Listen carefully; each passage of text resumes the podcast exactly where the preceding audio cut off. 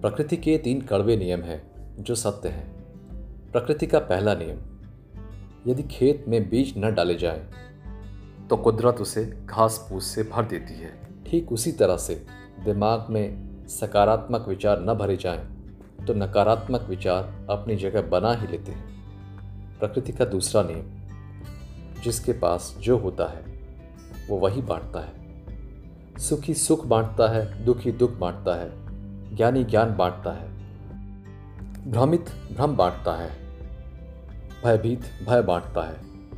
प्रकृति का तीसरा नियम, आपको जीवन से जो कुछ भी मिले, उसे पचाना सीखो, क्योंकि भोजन न पचने पर रोग बढ़ते हैं, पैसा न पचने पर दिखावा बढ़ता है, बात न पचने पर चुगली बढ़ती है, प्रशंसा न पचने पर अहंकार बढ़ता है, निंदा न पचने पर दुश्मनी बढ़ती है राज न पचने पर खतरा बढ़ता है।